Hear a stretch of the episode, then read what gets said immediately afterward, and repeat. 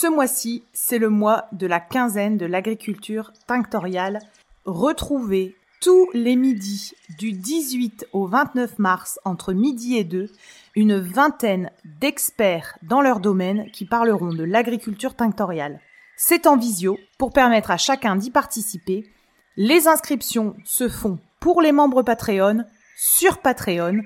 On vous y attend très nombreux et vous avez le programme et les thèmes abordés ainsi que les invités présents disponibles sur le podcast Aréco Vert.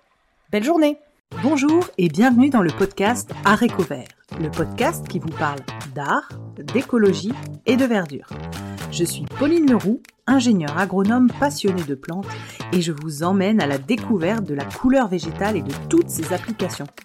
Que ce soit dans le textile, l'ameublement, l'artisanat, la décoration et dans d'autres domaines, chaque jeudi et samedi à 7h30, je vous propose des épisodes riches avec des invités passionnants pour approfondir le sujet de la couleur végétale sur toute la chaîne de valeur.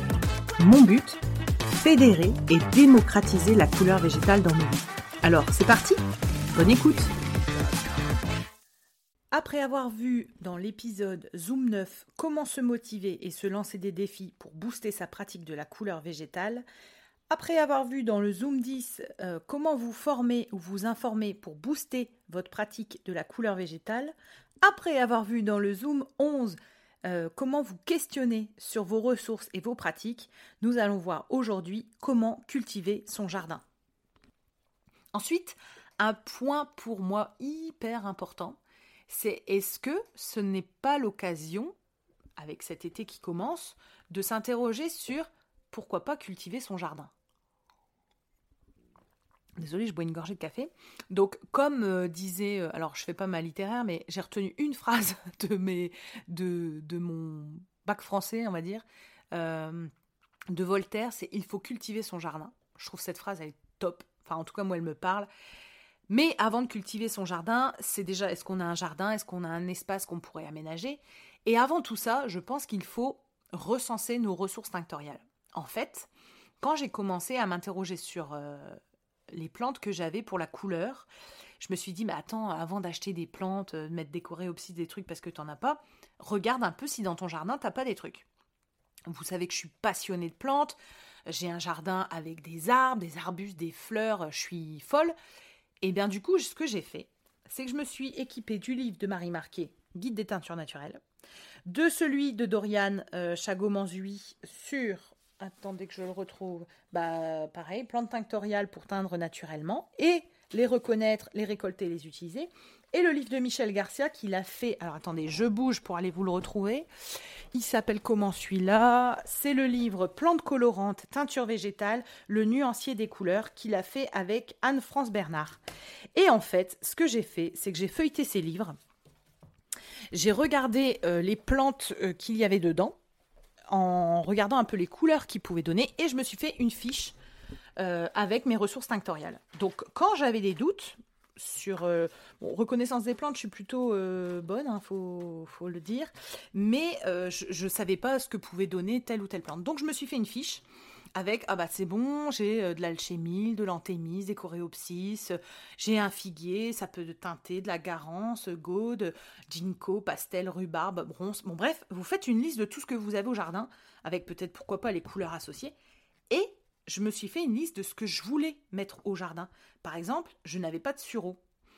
Euh, donc je me suis, euh, j'ai accueilli un sureau au jardin. Euh, le millepertuis, ça m'intéresse. Le genêt des teinturiers, bon, la grande consoude, l'alchimie millefeuille, la consoude reine des prés, bon. Et en fait, je me suis rendu compte d'un truc, c'est que forcément il me manque des plantes tinctoriales dans mon jardin. Pourquoi? Parce que je n'aime pas du tout les fleurs jaunes et oranges. Quand on est arrivé ici, j'ai euh, dégagé, euh, donné, troqué toutes les fleurs euh, jaunes et oranges parce que j'avais un j'aime pas cette couleur là et je voulais faire un thème au jardin. Moi mon thème au jardin c'est les parfums et les fleurs du blanc rose et violette et les feuillages. Donc ça veut dire que dans le jardin il y a je crois que j'ai franchement j'ai quasiment toutes les plantes parfumées qu'on peut qu'on peut avoir c'était mon objectif mais je suis sur des couleurs roses, violettes et blanches. Et en fait, ça n'aide pas trop euh, mon affaire parce que euh, que ce soit en tatakizomé, euh, en éco-print, en teinture, etc., bah, c'est pas forcément ces plantes-là dont on se sert. Donc, je me suis fait une petite liste avec ce que j'aimerais, ce que j'aimerais avoir. donc, soit je partirai de semis, soit je partirai de plantes en les troquant, etc. Mais voilà, je me suis fait une ressource de mes plantes tinctoriales. Euh, on m'a aussi dit que quand on avait un doute, on pouvait se servir de l'application de fleurs euh, PlanteNet. Euh, qui apparemment fonctionne bien. Je vous avoue, j'ai pas essayé parce que pour la reconnaissance des plantes, ça va à peu près. Ensuite, une autre astuce que moi j'utilise souvent, c'est quand vous avez une plante que vous ne connaissez pas, vous faites une photo, vous la mettez sur Instagram, et quand vous avez 18 personnes qui vous disent Pauline, c'est de la nigelle de Damas, ça existe en blanc et en bleu, bah t'es sûr que c'est de la nigelle de Damas. Après tu check, euh, voilà. Donc ça peut être ça. Et donc faut, pour moi, faut commencer par là, recenser vos espèces tinctoriales au jardin, euh, vous faire une petite liste et voir les couleurs que vous obtenez. Après, comme l'ont dit beaucoup d'invités, quand on a un jaune qui est grand teint ou pas, ça dépend de notre démarche, un rouge et un bleu, bah après on fait ce qu'on veut. Donc, bien sûr que moi le bleu au jardin, je l'avais pas. Euh, donc euh, j'ai eu des gentils, euh, j'ai eu les graines de pastel de Michel qui nous avait donné en formation, et j'ai eu des, des envois de graines par des auditrices et aussi notamment l'Ivaden, etc. Et donc, j'ai mis au jardin du bleu. J'espère que ça marchera.